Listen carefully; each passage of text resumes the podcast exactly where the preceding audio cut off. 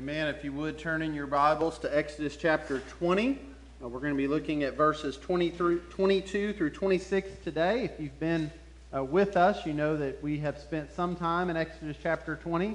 In this chapter, we've seen God give his 10 words, the 10 commandments, and then last Lord's Day and this Lord's Day, we've been looking at how the people responded to the 10 commandments. And so last week, we looked at how the people responded in fear because God's holiness was before them, and in response to the holiness of God, they were scared.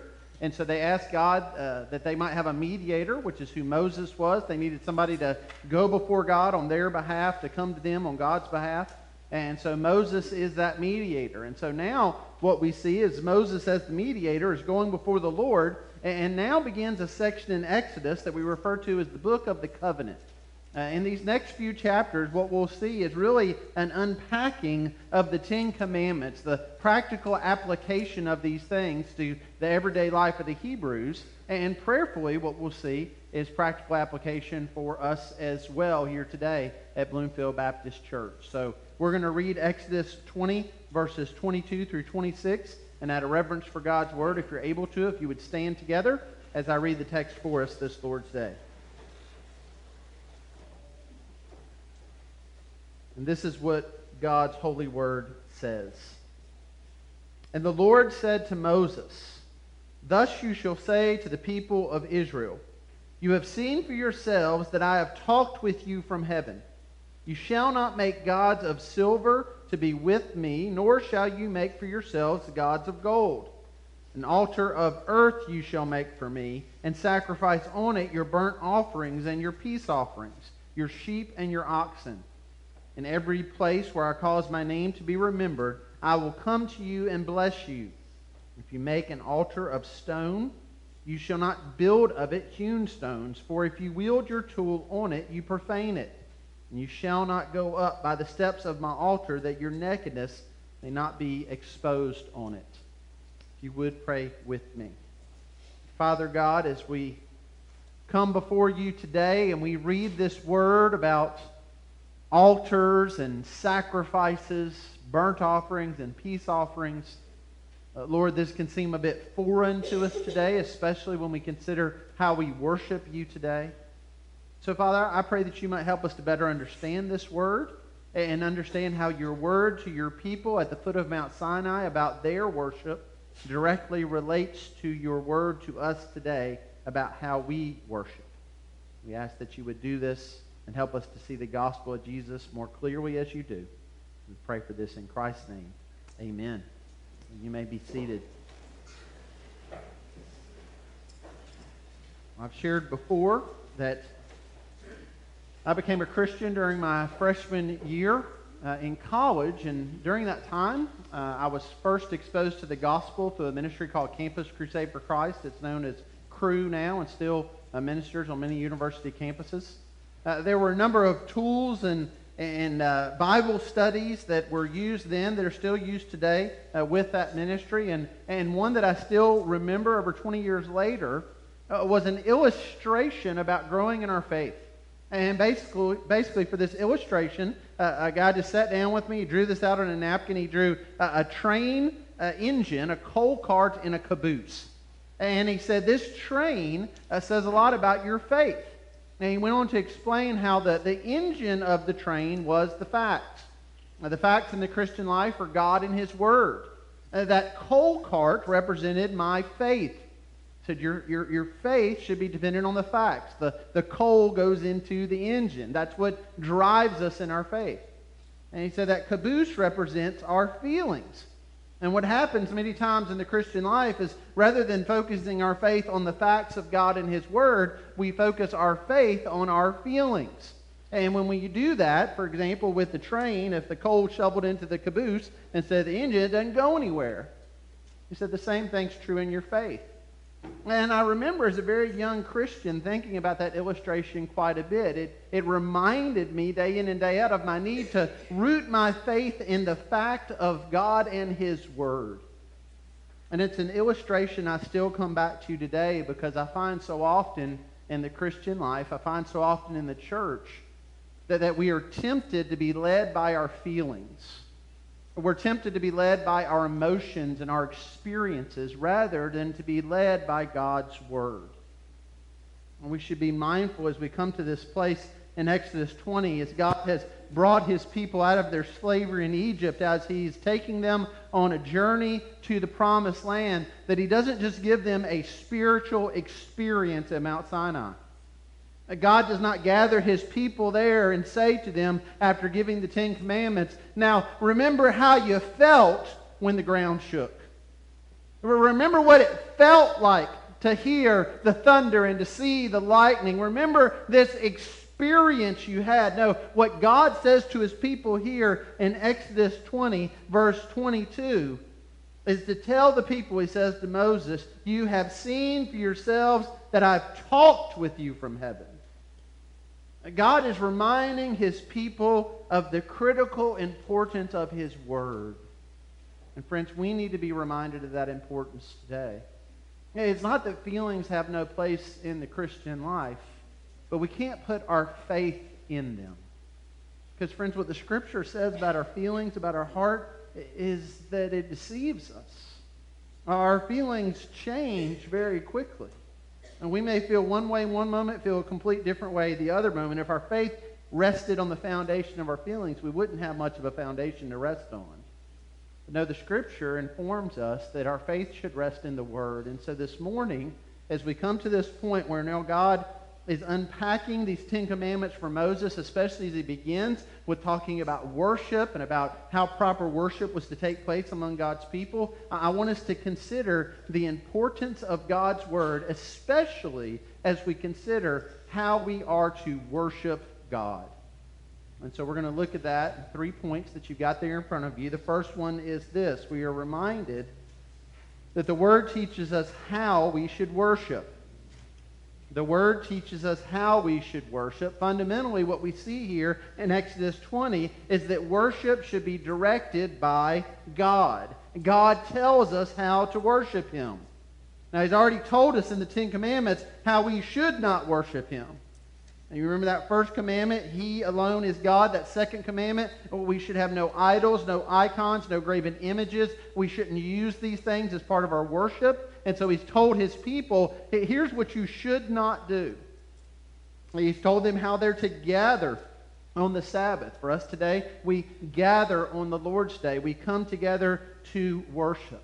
Here He tells them in Exodus 20 that included in their worship, a vital component of it, would be the sacrificial system. The sacrifices that would be made on the altar. And we'll talk more about this as we continue in Exodus, but for now it's important to understand that there's 2 types of offerings that God mentions here. And He says they're to make burnt offerings and they're to make peace offerings. Those peace offerings are also called in some translations fellowship offerings. That those burnt offerings would be offerings where an animal would be brought before the altar on behalf of the worshiper, and it would be sacrificed in their place. It was not a magical transference of sin to that animal. Rather, it was symbolic. And so the person coming to worship God would bring their sacrifice. They would bring it to that altar. They would put their hands on that sacrifice as it was killed. And that was symbolic of a death taking place for their sin. See, ever since the garden and Adam and Eve, sin has always brought forth death. In fact, the first sacrifice we see was there in the garden. When Adam and Eve sinned against God, they sought to cover themselves with fig leaves, with plants. That wasn't sufficient. God covered them with what? With animal skins. How did we get those animal skins? He sacrificed an animal. There was a blood sacrifice for the sin of Adam and Eve. We see that sacrificial system continue, and here at the foot of Mount Sinai, God is telling His people that they need to bring burnt offerings. And so what would happen is they bring that offering. It would be sacrificed in the place of the worshiper. Then it would be placed on the altar, and then it would be consumed with fire. And so oftentimes you see in that burnt offering system this sweet aroma the Lord would speak of as the smoke would raise up from that burnt offering. It would be completely consumed. But there was another type of offering. There was a peace offering. The peace offering also would be an animal that would be sacrificed, but rather than being consumed Part of that animal would then be eaten by the worshiper and perhaps by others. This was to have fellowship with one another. It was symbolic of the fellowship that they had now with God. They were at peace with God. And so you had one sacrifice that was to be symbolic of the atonement for sin, another sacrifice that was to be symbolic of now the peace between God and the worshiper. And so God tells his people here that when you make these sacrifices, it's very important how you make these sacrifices. He tells them to build an altar of the earth. In fact, he tells them if they make one of stone, that they aren't to chisel out that stone and use tools to wield that stone, but they are to make it very simple, very simply out of the earth, out of that stone. Now, we'll talk more about altars here in a moment, but it's important to understand today that we no longer use altars. And we no longer have burnt offerings or peace offerings. But God still is the one who tells us how it is we are to worship him. It's important to recognize that here in Exodus 20, God doesn't gather his people at Mount Sinai, give them his word, and then say to them, now you guys just worship me in whatever way feels best to you. Well, whatever you really enjoy doing, that's how you should worship me today. No, God tells his people exactly how they are to worship him then, and he tells us how we're to worship him now. And that worship is to be directed by God and the truth of who he is, and not directed by man and the feelings or emotions we have.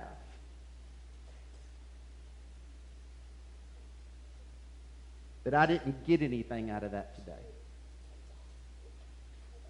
You know, there are certain songs that we sing that I don't get anything out of. You know, I really like this style because I get a lot out of that. But this style, I don't really get much out of that. Oh, Pastor Richard's preaching again today? Well, I don't get much out of his preaching. Now, we would never say anything like that, especially that last one. No, we say things like that all the time. So often we leave church on Sunday and we talk more about what we got or what we didn't get, and we make worship about who. It so often is about us. It's about our opinions and our feelings and our emotions and our preferences. Notice here at Exodus 20, God doesn't pass around a sign-up sheet to his people and say, I want you to give me your top 10 list of songs, and we'll sing those. He doesn't ask his people, well, what ways do you like to worship me? What really speaks to your heart? Now, what God does is he tells his people exactly how they're to worship him in a way that brings him glory. You see, worship's not about what you and I get out of it. It's about what God gets out of it. We're to glorify God in our worship. But we're so focused on ourselves so often, we need to be reminded of that. And what reminds us of that is the Word. And the more we focus on the Word, the more we see the need to worship God through the Word. And so I'll let you know how this goes here at Bloomfield Baptist Church. Pastor Nick, Pastor Matt, and I, we get together on a weekly basis, and we don't sit around and say, well, what do people like to sing? Well, what's one everybody likes that we hadn't sang lately? Do we have a request list this week? What we do is we sit down primarily, first of all, and we look at what is the text and what does it say? And then what hymns or songs are there available, old or modern, that best communicate what the Word of God says about this text that we're going to look at on Sunday. And then we seek to plan our worship from what we pray to the verses we read, to the songs and hymns we sing, to the verses that we teach. We plan those things around the Word of God. And then along the way, sometimes people get their preferences, sometimes people don't. But that is, I don't even say secondary, that's at the bottom of the list.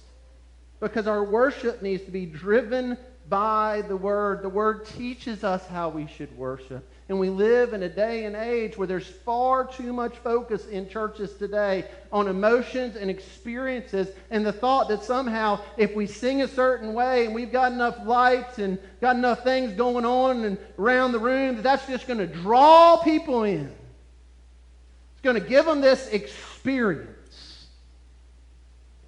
Friends, our desire this morning is not to give you an experience. It's to give you the word of our Creator God. And our worship must be driven by that word. He tells us how to worship in it. But not only that, point 2 there in your outline, the word teaches us who we should worship. Now you may hear that and say, well, that's kind of an obvious one, isn't it? I mean, we're to worship God, aren't we? Well, God felt the need to make the point. And he made it clearly there in the first commandment. You shall have no other gods before me. He was speaking to a people who were coming out of a land where there were a plurality of gods. There in Egypt, there was a god of the river, a god of the sun, a god of the field. There were so many different gods. And the Egyptian people worshipped all these different gods. And God's people were in this culture and they were consumed by it. And so God is reminding his people, you are not to have any other gods before me. That's why he says don't have any icons, don't have any idols. Here he reminds them again. You don't need any gold figures or silver figures or things that might represent other gods. And he even goes on to tell them that the altar itself, it doesn't need to be something that's well crafted. You see, that's what the pagans did. The Canaanites in this day, they would craft these elaborate altars with all types of carvings and icons and idols. We've even found through archaeology sites of Canaanite worship where these very things have been exposed. They were elaborate altars. And so God is setting his people apart here. He says, I don't even want your altar, your place of worship, to look anything like that of these pagans around you. They had all kinds of gross immorality involved in that. He mentions that. I don't want you to do things like they do. No, I want you to come worship me. We've said this before. It's not only important that we worship the right God, we must worship him the right way. And so God here is saying, here's the way to do it, and here's who you're to worship. And there should be no confusion among the land that you're in to the people of who it is you are worshiping. It needs to be clear that you are worshiping the sovereign, creator, true God, set apart, holy, righteous.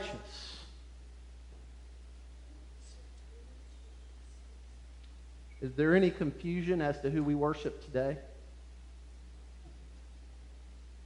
I'll borrow in part an illustration from David Platt, who heads our International Mission Board. He shared this in a different way. I'll take part of what he shared, but imagine this scenario. Imagine someone were to come to our church last Sunday because they wanted to study how Christians worship. Imagine this was someone from another country, another culture. They'd never been exposed to any type of Christian worship. They had seen how Muslims worship. They'd seen how Hindus worship. They'd seen devout religions from all over the world and how they worship, but they'd never seen Christians worship. And so lo and behold, they landed here at Bloomfield Baptist Church. And just to make y'all feel at ease, let's say they came to the 8:30 service. Which, by the way, I told them that they came to the 11, but anyways. So last Sunday, let's imagine they came here to observe our worship. They observed as we started that a number of folks came in late. And they observed that as we started to sing, that not everybody sang. They observed that some people struggled to stay awake. And they observed that for those who did stay awake, they seemed to have interesting conversations going on with one another. Sometimes messages written back and forth on their worship notes, sometimes just flat-out conversations in the middle of the service. But they observed how so many people seemed distracted and tired. They observed how towards the end of the service, as the last fill-in-the-blank was filled in, the Bibles, for those who brought them, shut. As a symbolic way of telling the pastor, we're done now, right? Perhaps they observed as we sang one last song of worship together how several scooted out the back door to hurry up and get to their lunch. And maybe as they observed these things, they thought, well, maybe that, this is just how people are. I hadn't been to Bloomfield much. Maybe this is just the culture. This is just the people. Maybe they stuck around for a day with some of those same families. Maybe they stuck around to that Monday and they noticed a very different routine. as they seemed to be much more excited about an event taking place that day. In fact, that event seemed to be one that they had been preparing for and planning for and talking about for weeks and months. And so many of those families got up earlier than normal. Many of them got off work. Many of them drove hours away to park in a parking space they paid hundreds of dollars to park in. They gathered together with hundreds of people, sometimes thousands, who they'd never met before, smiling and shaking hands. They seemed so excited about what was about to happen. And then they stood there and they stared at the sky. And they had special glasses. They had prepared for this. And as they stared at the sky, there was a moment when the moon eclipsed the sun and the sky grew dark. And in that moment, applause erupted. Shouting. Some even shed tears. No one left early. No one got up and went to the bathroom. They just stood in awe of this event. And when it was over, they loaded up in their vehicles. Some it took 3 and 4 times longer to get home than it took to get there. But when asked about it, they said, "Oh, I'd do it again in a heartbeat. That was amazing." Who would that observer, what would that observer say we were worshiping? Which one of those best categorizes devotion and worship to someone or something? Now, I'll let some off the hook here. I'm fully aware that for many of us as believers, as we witnessed that eclipse, we witnessed it in awe of our Creator God. And in fact, I had the opportunity to gather together at Bluegrass Christian Academy with students and faculty there. We read Scripture. We prayed. We watched that event in awe of our Creator God. I'm sure many of you did the same. But I hope you understand we live in a culture where many people witnessed that and they weren't in awe of our Creator God. They were simply in awe of creation. And they were following through very much on what Paul writes about in Romans chapter 1, verse 25, where he says that people will exchange the truth about God for a lie, and they will worship and serve the creature rather than the Creator. You see, that's our gravitational pull. Our gravitational pull is to have experiences and to feel something and to be in all of those things. But friends, we need to step back and consider at the end of the day, when we worship, who are we actually worshiping? Are we worshiping our Creator God?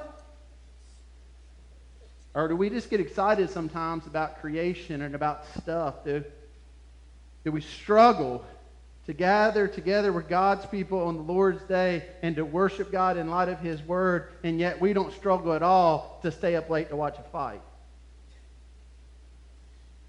And we don't struggle at all to go 4 hours early to a ball game and leave 2 hours after it's over. We struggle on Sunday mornings to stand here and open up our mouths to utter words that speak of the greatness of our God, but we don't struggle at all to stand beside a stranger and to sing some chant, some fight song. Who are we worshiping? God reminds His people at Mount Sinai that their devotion is to be solely on Him and not on other things. And so He says to them very clearly, listen, I don't want you to be like these pagan people. Don't make gods of silver or gods of gold. We look at that and we might think, well, that's not our temptation. You know, I'm just guessing there's nobody last night that was getting together to have an idol whittling party and covering it with gold, put it on Pinterest. But we do struggle with distractions, don't we? One commentator said it this way, usually we're tempted to laugh at the ancient pagans for their primitive worship. We wonder how anyone could ever bow to an idol made of silver and gold. But is it any less ridiculous to spend our time staring at computers or compulsively watching television? We get caught up in the media, the entertainment around us, while our spiritual life suffers. We find it hard to devote ourselves to prayer and the study of God's Word. We have trouble concentrating on spiritual things. We lose our appetite for communion with Christ. We would rather be entertained than to worship. Friends, we need to be aware that this is our gravitational pull. We are pulled towards entertainment. I am, as well as so many of you this morning. And so knowing this about ourselves, we need to push back the distractions and ask ourselves honestly, am I truly here to worship God today? And how do we know who that God is? He's revealed himself to us in his word. And how do we know what to worship about him? He's revealed it to us there in his word. And it takes great effort for us to push those things back for this moment each Lord's Day and to give our attention and our devotion to this Creator God. The Word tells us, it teaches us how we should do this. It teaches us who we should worship. And then third, the Word teaches us why we should worship. Simply put, worship should be our response to encountering the glory of God. That this is the pattern we have throughout the Scripture. People, they encountered the glory, the holiness, the majesty, the awe of God, and their response was to worship. Now, understandably here, after the Ten Commandments, the people's first response is they're scared, they're fearful. But God does what for them in their fear? He gives them this mediator in Moses, and then he continues to give them his word. He's drawing them into worship. What were they wanting to do? They were wanting to retreat and move away. And God here is saying, no, come to me, come to me. Here's how you worship me. Here's how you make these sacrifices.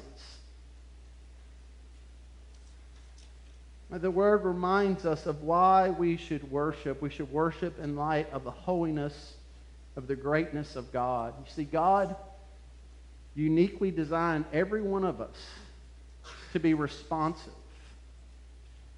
There's a reason that we cheer at the ball game when our team gets the touchdown. There's a reason that we get excited and we celebrate when things happen a certain way. There's a reason that we look to the sky and see the moon lift the sun and the amazing majesty of that, and we respond because God created us to be responsive beings.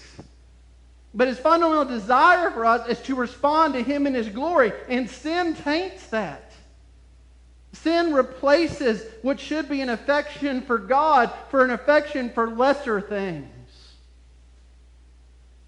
And my goodness, don't we have affection for lesser things today? I get excited about a pizza sometimes. We get so excited about such little fleeting things. And all along the while, our Creator God is saying, look here. Look to me. Look to my goodness and my grace and my mercy. Look to my word and worship. Worship. Not anything else, but him and him alone. And why? Because it is a response to the great things he has done. Now here, there's a very different response called for, I believe, today than what we read in Exodus 20. And you notice here in Exodus 20, God goes through the details of the altar and the sacrifices, the burnt offerings, the peace offerings. We worship differently today, don't we? So fundamentally, just to make sure we all understand this, we're all clear on this, what I'm standing on, this is not an altar. Now, you want me to explain that? There's no blood on it. I'm pretty sure nobody brought an animal to sacrifice today. Maybe one of you have one out in the truck. You're going to bring it in later. Don't do that. We don't bring animals to sacrifice anymore. We don't have an altar. That this is wood and carpet. It's a stage. It's a raised platform. It's not an altar, friends. We don't have an altar call at the end of our service. We have an invitation, a time of response, But this is not an altar like the altar we see there in Exodus 20. No, the altar there was for people to bring blood sacrifices to so that their sin could be atoned for, so that they could be in right fellowship with God. And yet what do we see throughout the Old Testament? That system wasn't sufficient. And so God actually, while commanding his people to do this very thing, he'll tell his people, that doesn't do it. That doesn't atone for your sin. I don't take pleasure in those things. And what he was doing was laying the groundwork to point them towards a true and greater sacrifice that would come in our Lord Jesus. See, all the way back in the garden when Adam and Eve sinned against God, God made that blood sacrifice to cover Adam and Eve, but it didn't atone for their sin. But God said that a sacrifice would come that would atone for their sin. He said one would come that would crush the head of the enemy. And the entire Bible points towards this amazing event where Jesus Christ, that the pure, unblemished Lamb, the sacrifice that was pointed towards, every time the blood of a lamb or a goat or an animal was shed on an altar, it all pointed towards Jesus, who would ultimately go to the cross, whose blood would be shed. He who knew no sin would take on the due consequence and penalty of sin for you and I, so that we might have life. And Jesus there would die in our place. So we don't come together and worship today by looking to an altar and looking to an animal sacrifice. We come together and worship today looking to Jesus and the full and complete sacrifice He has made in our place for our sin. That's why we worship. We worship because Jesus has atoned for sin once and for all. And that means a couple of great things. One, we don't have to drag those animals in here. And I don't think that many of you are, or I'm going to say any, I don't think any of you are tempted to do that. But let me tell you what else that means. That means you don't have to drag your weak attempts at good deeds in here either. Because that's the sacrifice many of us think we're making today. Oh, if I just try hard enough, do good enough, I messed up here, so I'll do better here. I'm just trying my best. I'm trying my best. I'm trying my best. They weren't perfect, but they sure were a good person. If anybody deserves heaven, it's them. That's the sacrifice we think we need to bring. And yet God's word says what? Our best attempts are filthy rags. There's nothing in the world that I can do this morning that's going to turn the head of my Creator, righteous, holy God, and have Him look at me and say, well, Richard, that was a pretty good job right there. Let me just give you a mark on the good side of things.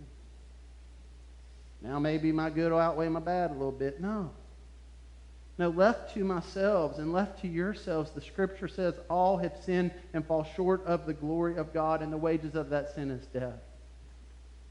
And so if you're here this morning and you're under this idea that if you're just a good person, that's going to get you into heaven, let me clearly say this. You are going to hell. Your works are rubbish.